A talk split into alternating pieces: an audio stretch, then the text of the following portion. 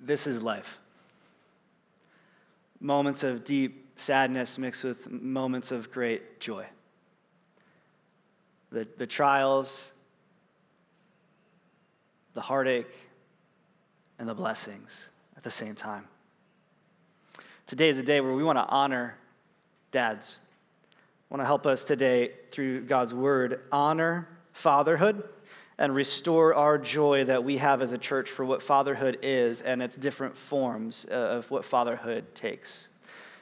One of the old adages around ministry is that if you want an uplifting message from a pastor, go on Mother's Day.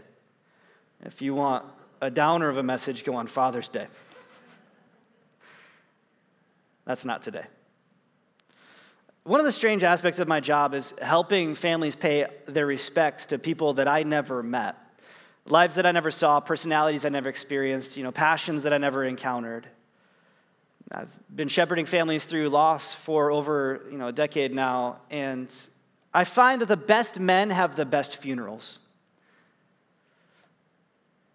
I know that in those moments of you know, life's reflections and services where we're honoring someone who has passed, I, I know we're honoring someone who used their life well when his kids stand up in front of everyone else and say, he was the best dad. When, when their kids get on the screen and say, I can't wait for my kids to know the stories about my dad, right? You, you get a sense for what type of person that guy was. But even more, I know the type of greatness of a man when a complete stranger will stand up and speak at that same moment and say, Y'all don't know me, but he was like a father to me. That's an incredible statement. In a funeral that, you know, someone laying here in a casket demonstrated their support, their concern, their love to someone who wasn't actually his own son or daughter. That's the type of guy he was, that they say. Like a father to me. And in those moments when we honor good men, I leave those moments thinking, I want to be a good man. We know what a good man is when we look at him and when we honor him. But if I were a betting man, I would put my money on the fact, which I'm not, by the way, just to clear that up. But if I were, I would put my money on the fact that most dads today think that they're failing.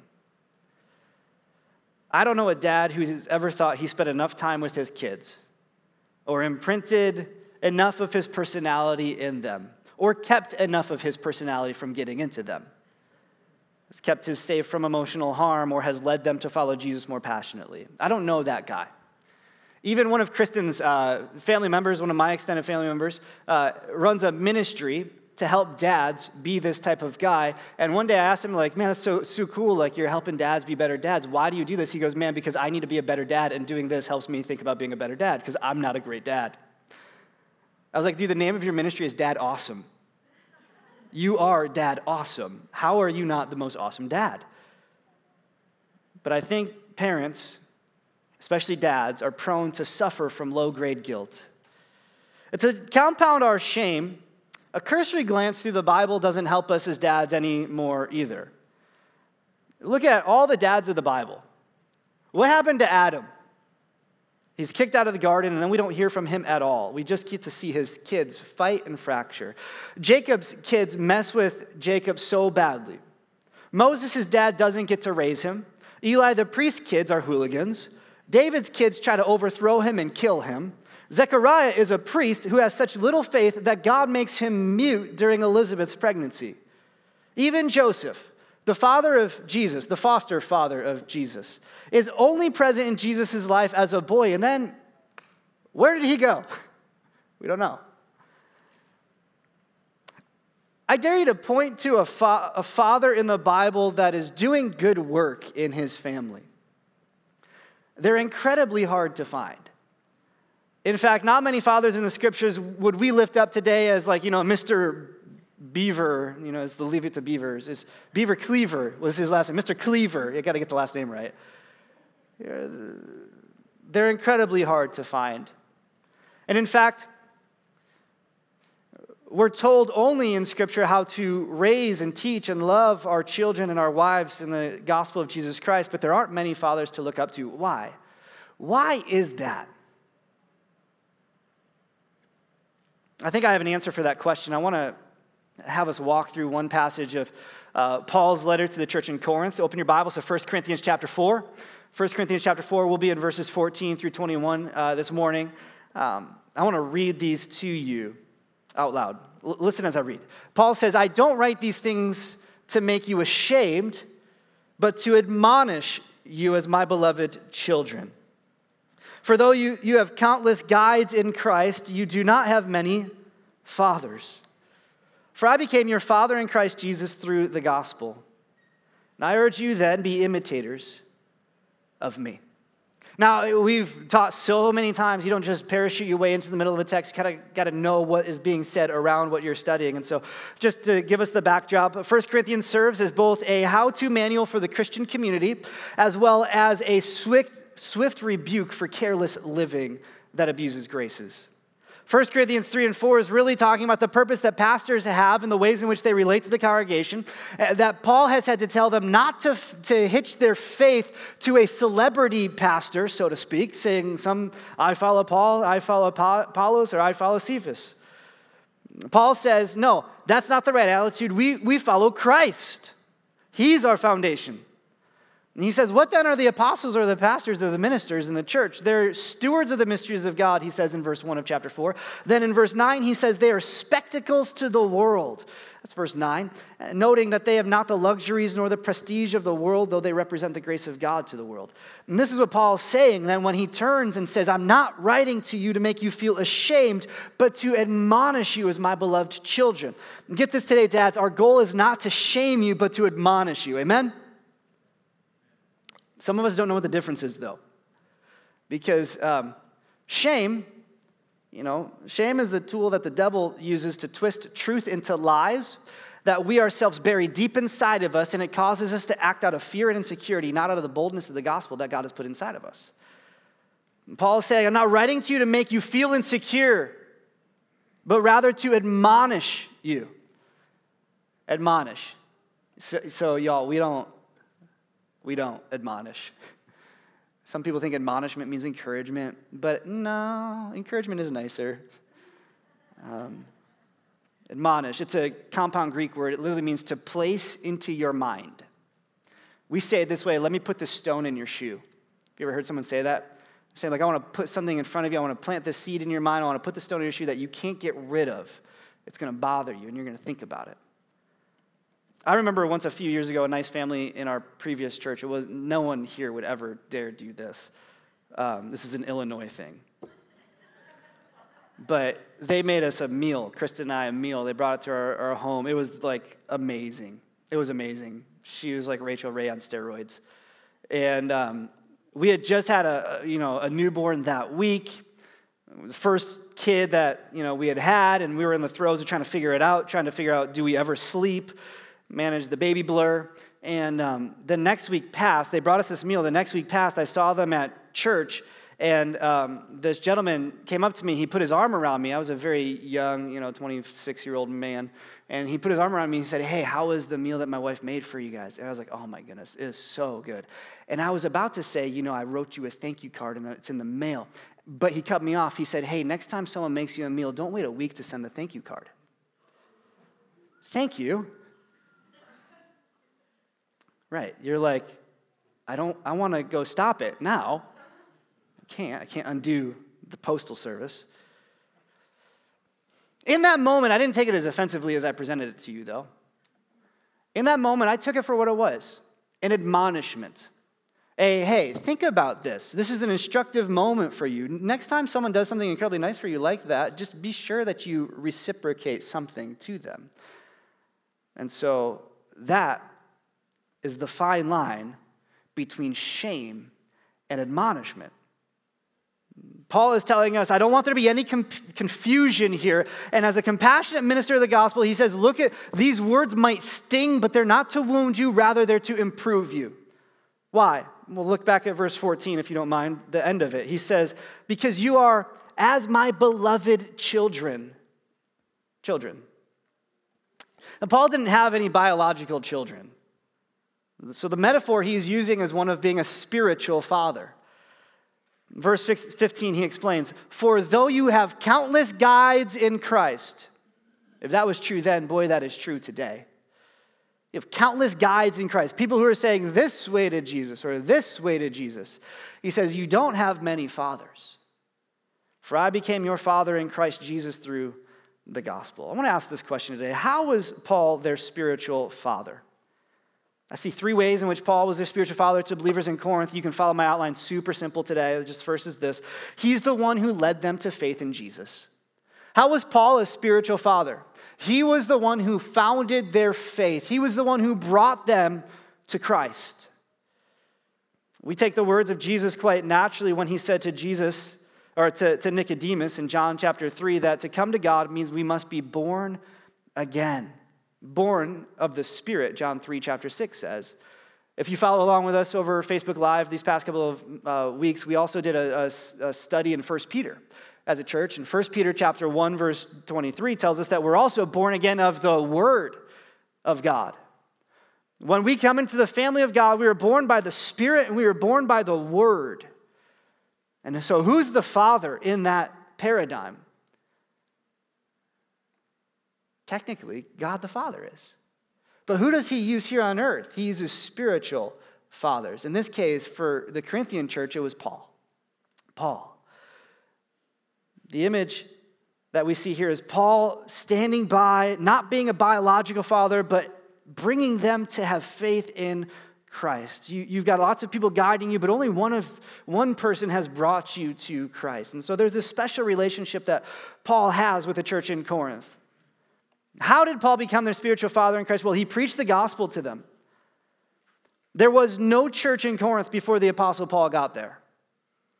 He planted the church, he founded the ministry, he heralded the mercies of the gospel of God, becoming man, dying on the cross, reconciling us to God, resurrecting from the dead, defeating the power and the presence of sin, offering us new hope on earth today and the earth to come.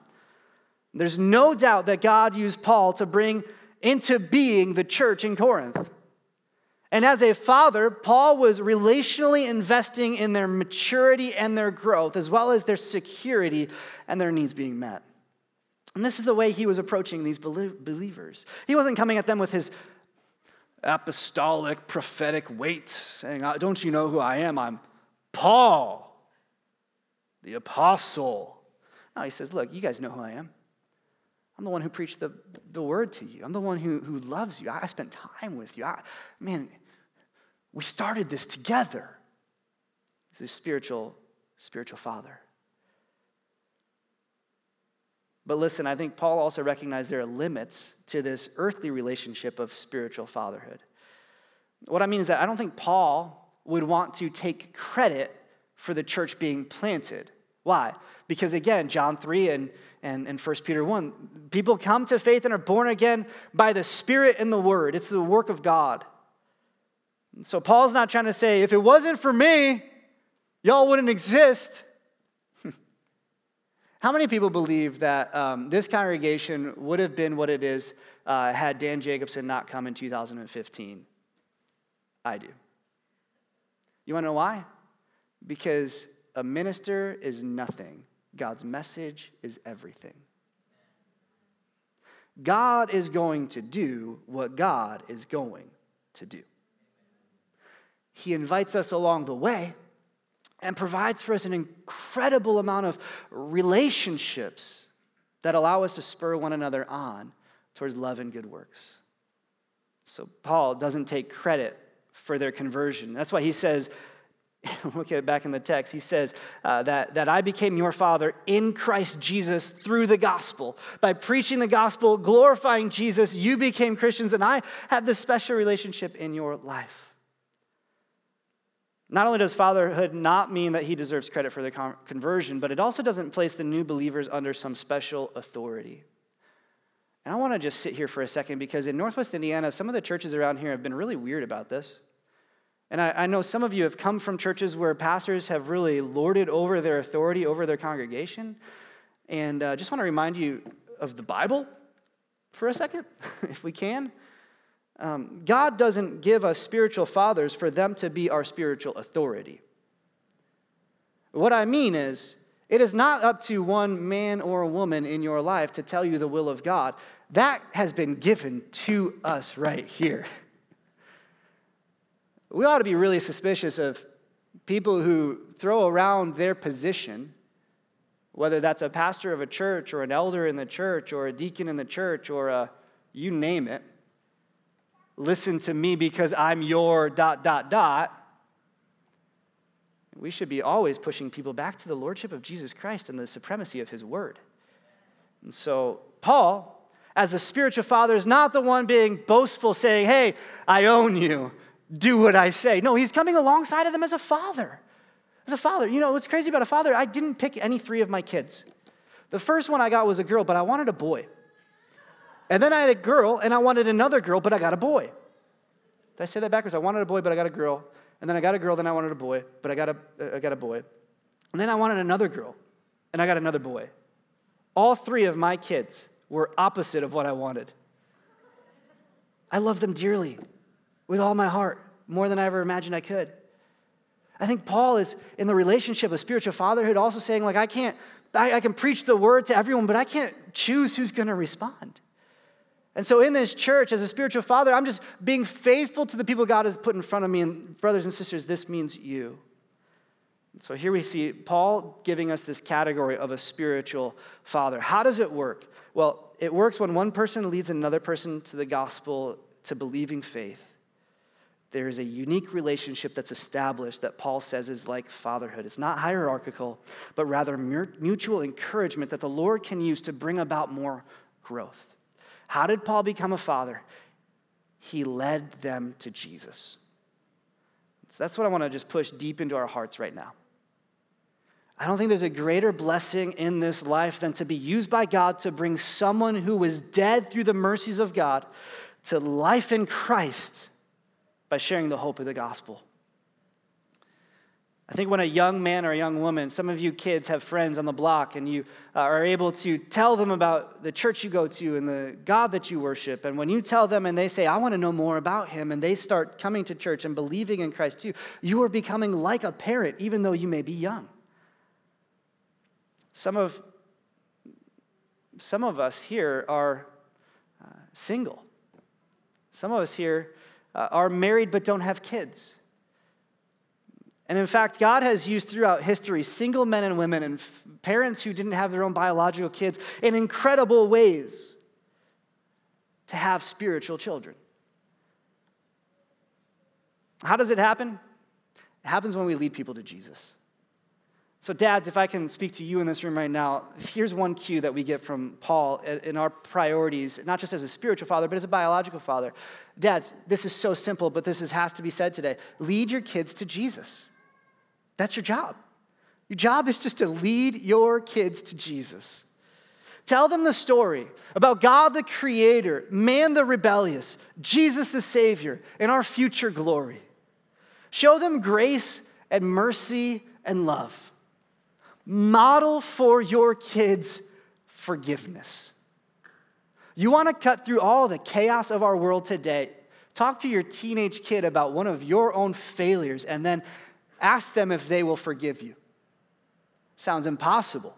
I'm the dad. I got to be the guy. I got to keep law and order in my home. No, you know what you got to do? You got to show them grace. You got to lay down your life the way that Jesus laid down his life. Why? Because you're showing, you're modeling, you are becoming an image of the gospel in your family. And that's what we do, dads. Show your kids Jesus. Teach them, paint the picture for them, implore them, even admonish them.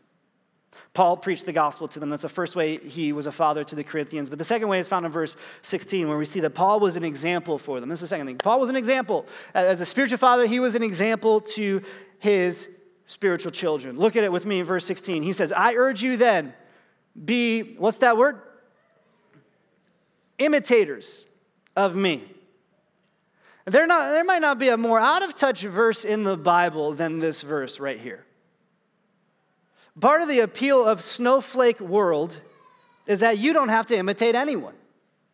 You do you, right? We have this rebellious individualism today that dig deep enough is actually sheepishly following the patterns of this world and imitating someone. But it presents itself as new and fresh. And I think one of the first memes I ever saw in the category of memedom was uh, it just simply said, just remember you're unique and special just like everyone else. I think deep down, we don't want to intimidate or in, imitate anyone. We want to live our life at another level than those who are around us. I think if Paul put this on Twitter today, you could not imagine the backlash. We don't like people who tell us to do like they do. They're proud, they're arrogant. Who does this guy think he is to tell us to do like he does? Well, exactly. Who is he? He's Paul. He's your spiritual father who cares deeply about your growth in the Lord. Don't you want a dad in your life who tells you in all humility and all sincerity, please, it would make me proud if you grew up to be like me? Instead, the world is full of dads who use the phrase, do as I say, not as I do. I don't think Paul's being arrogant when he says, be imitators of me. I think he's being incredibly humble. 1 Corinthians 11 1 later makes this point incredibly clear. He says this He says, Be imitators of me as I am of Christ. Not that I have it all figured out, but I'm imitating the one who our faith is founded on. And if you need a picture of what that looks like, just look at me because I'm trying to imitate him. It's such a great picture because to imitate something, you have to know it so well. I love one of my favorite bits of comedy is um, impressions. I love watching people do impressions of famous actors or politicians. I think SNL does it incredibly well. People who do these imitations, I'm told, spend lots of time watching the nuances and studying the actual real person so that they can get it right and then they accentuate their peculiarities. Paul can only say, imitate me because he has a relationship with these people, but he's also saying, You know me, and you know that I know Christ. You know the amount of time and attention that I've put my life prioritizing my relationship with God. You know that I'm not just trying to follow the whims of the world and be politically savvy. You know that I'm trying my hardest to know Christ crucified.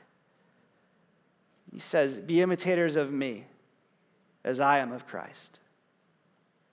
What we need more of our in our society is imitation and less regurgitation. Imitation is based on relationship, regurgitation is just simply based on agreement. Too many Christians today are living life just regurgitating ideologies that aren't consistent with the Bible because we've neglected the discipleship process in our churches. And just let me pause on that for a second. Because as a pastor over this flock, even as a spiritual father to some of you, I want you to hear me loud and clear that I have to repent of failing to, to help us disciple each other well. We've been here for five years preaching the Bible, trying to help us grow along and, and do life together. We've been through some hard things, we've been through some great things, we're going through some great things. And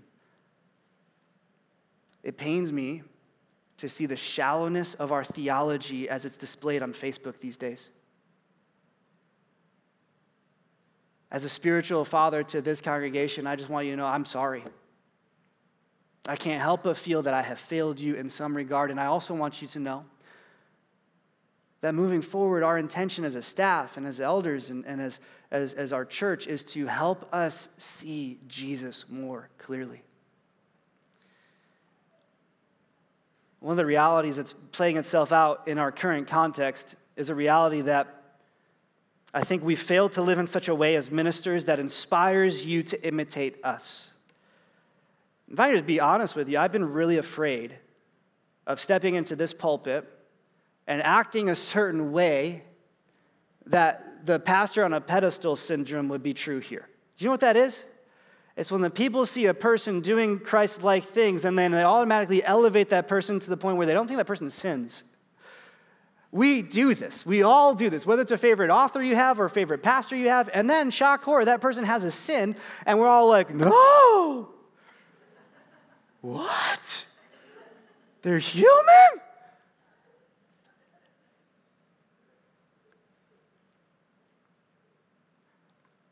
As a way to spare you from that, I've tried to live my life as openly and as humbly amongst you as possible. But if I've been too cavalier in the midst of that, I'm sorry. I'm not entirely sure if I could tell you, imitate Christ as you imitate me, right? Imitate me as I imitate Christ. So I hope you understand my fear in the midst of that, but I also think that this is a convicting verse for all of us. Not just pastors, not just fathers, but all of us. Have you failed to inspire one another to imitate you as you imitate Christ? What does it mean to be an imitator of me as I am of Christ? What is that? Paul is saying it's follow me up the mountain of Jesus' majesty. It's who cares about anything other than knowing Christ and having fellowship in his sufferings. It's let's all go together and behold the wondrous majesty of our Savior who is our life. But instead of pursuing Christ in one another, I think we've punted our growth as disciples of Jesus, and instead we've prioritized our growth as disciples of don't shoot me, but of conservatism or our growth as disciples of whatever academic discipline you're into, or, or as our growth as disciples of pop culture, or as our growth of disciples of progressivism, or whatever it is that you've chosen to sink your life into. And when we lean into worldly philosophy without critical theology, you only which you only get through relational discipling, the result is a world in which we all just regurgitate positions and stances and slogans which divide and don't heal. You're looking for a way to sort your way through the chaos of life right now in our culture, it's not by understanding the issues more, it's by following me as I follow Christ. It's through relational discipleship. It's by understanding that in the body of Christ, we are truly a family that needs one another. I, I have a tremendous privilege in my position here because I can call up the police and they'll answer my call. And I can call up our Latino brothers and sisters, they'll answer my call. And I'll call up members of our Gary campus who are African American and they'll answer my call. And we've been sitting down lately as brothers of the same family, you know, as light bulbs in the same board. It's a dumb illustration.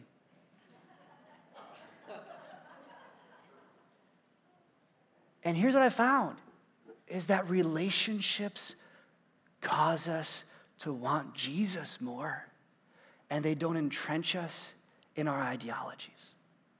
When I sit down from someone who's a police officer to hear the just challenge of their lives today. This past week, I was able to sit with the police chief of Hobart and detectives in Hobart and some of our officers from Hobart and sit, and they made a mistake, and so I'm not angry about that. And we heard how hard it is to go to work these days. And when we, when we all sit down together with brothers and sisters who are uh, African Americans who, who have told us how hard it is to build their life and flourish here today, all of a sudden the slogans disappear and we can say, Brothers, I care about your lives. I care about how God would have you flourish in this. And how do we get that? Paul says it's through spiritual fatherhood. Paul says it's through relationships with one another. Paul says it's when we actually pursue Christ and then we share those relationships with other people to pursue Christ. What was Paul's example that they were to imitate? Let's go back just a couple verses in your app or on your Bible to verse 10 of chapter 4.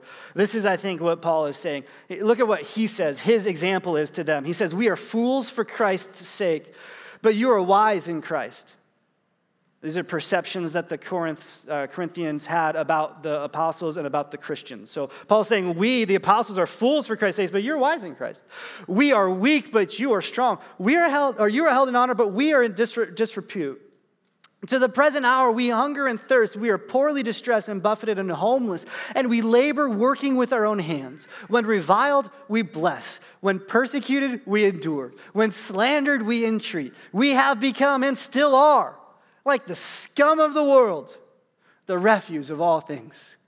Follow me as I follow Christ. Happy Father's Day. Become like the scum of the world. What is that? That's Paul saying that in another place of the Bible, he says, For me to live is Christ, but to die is gain. That it is worth it, no matter what it costs you, to pursue Christ's likeness. Look what he says. He says, imitate me in all of these things. This is not quite the think about X issue this way type of thing that we do. Or pastors tell you, hey, here's how Christians should think about this thing and whatnot. Only someone who has spent time with one another and cultivated a relationship with another could have any type of influence or credibility to say to the other person, imitate me, and actually expect people to follow. So, dads, um, this is part of the Christian call to be a father. Do you live your life in such a way that your kids see you take hits for Jesus? Like, has your faith in God cost you anything? Have your kids seen you hungry for God? Have your kids seen you turn the other cheek? Have your kids seen you endure tough things? I think we live in a different culture today than the one that Paul wrote to. I think hostility against Christians might be higher than ever today in America, but it doesn't even register on the Richter scale of what happened in Paul's day At the same time, I think the principle here is the same. Paul was a spiritual father to the Corinthians and how he showed them what it looks like to live out your faith in Jesus. So, Paul founded the faith of the Corinthians. He was an example uh, to model Christ likeness. And here's the third way Paul was a spiritual father to the Corinthians it's, it's this, found, found in verses 18 through 21. This is interesting. He says, Some are arrogant, puffed up, eh, you know, full of themselves, as though I were not coming to you. But I will come to you soon, if the Lord wills, and I will find out not the talk of these arrogant people, but their, what's that word? Power. For the kingdom of God does not consist in talk, but in power. Man, one day I'm going to preach a sermon on that verse right there. Paul then asked, and check this out, if you, if you can zoom in on your Bible, do that. What do you wish, he says? Shall I come to you with a rod? or with love and a spirit of gentleness. It had been some time since Paul had actually been in Corinth, and the community, uh, in the community, were some people who were challenging his teaching because he was absent. They were causing problems, they were persisting in sin, they were provoking distrust with Paul. They suggested that Paul didn't really care about them. He wasn't really ever going to come back to them. They could do whatever they wanted. In fact, now that we know what's right, you should listen to us.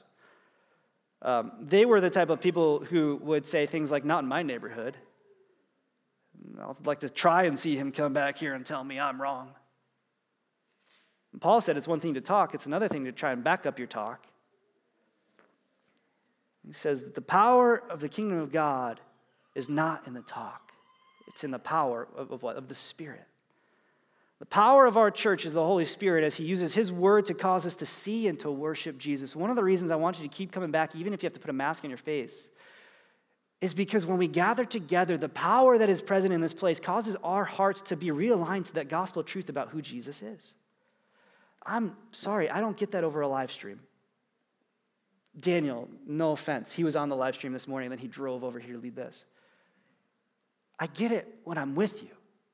The Spirit does that when I'm with you. I'm not saying the Spirit can't do that other places or when I'm at home, but I just get that here. So the power is the Spirit. The power of this age is selfish, arrogant, selfish thinking. But Paul asks, What do you want? Do you want a rod or do you want love? And here's what he's saying He's doing what any good father does. Paul, as a spiritual father, is correcting his children. This is what a spiritual father does they correct their children. Any kids in here ever been corrected by your parents? My parents are right here. They tell you all the time they corrected me.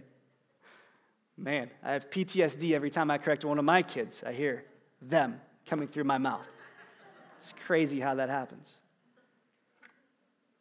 How you approach your children in discipline often depends, though, isn't this true? How you approach your child in discipline often depends on the posture that they take, right? You can be angry as ever and see your kid broken, and all of a sudden you're broken.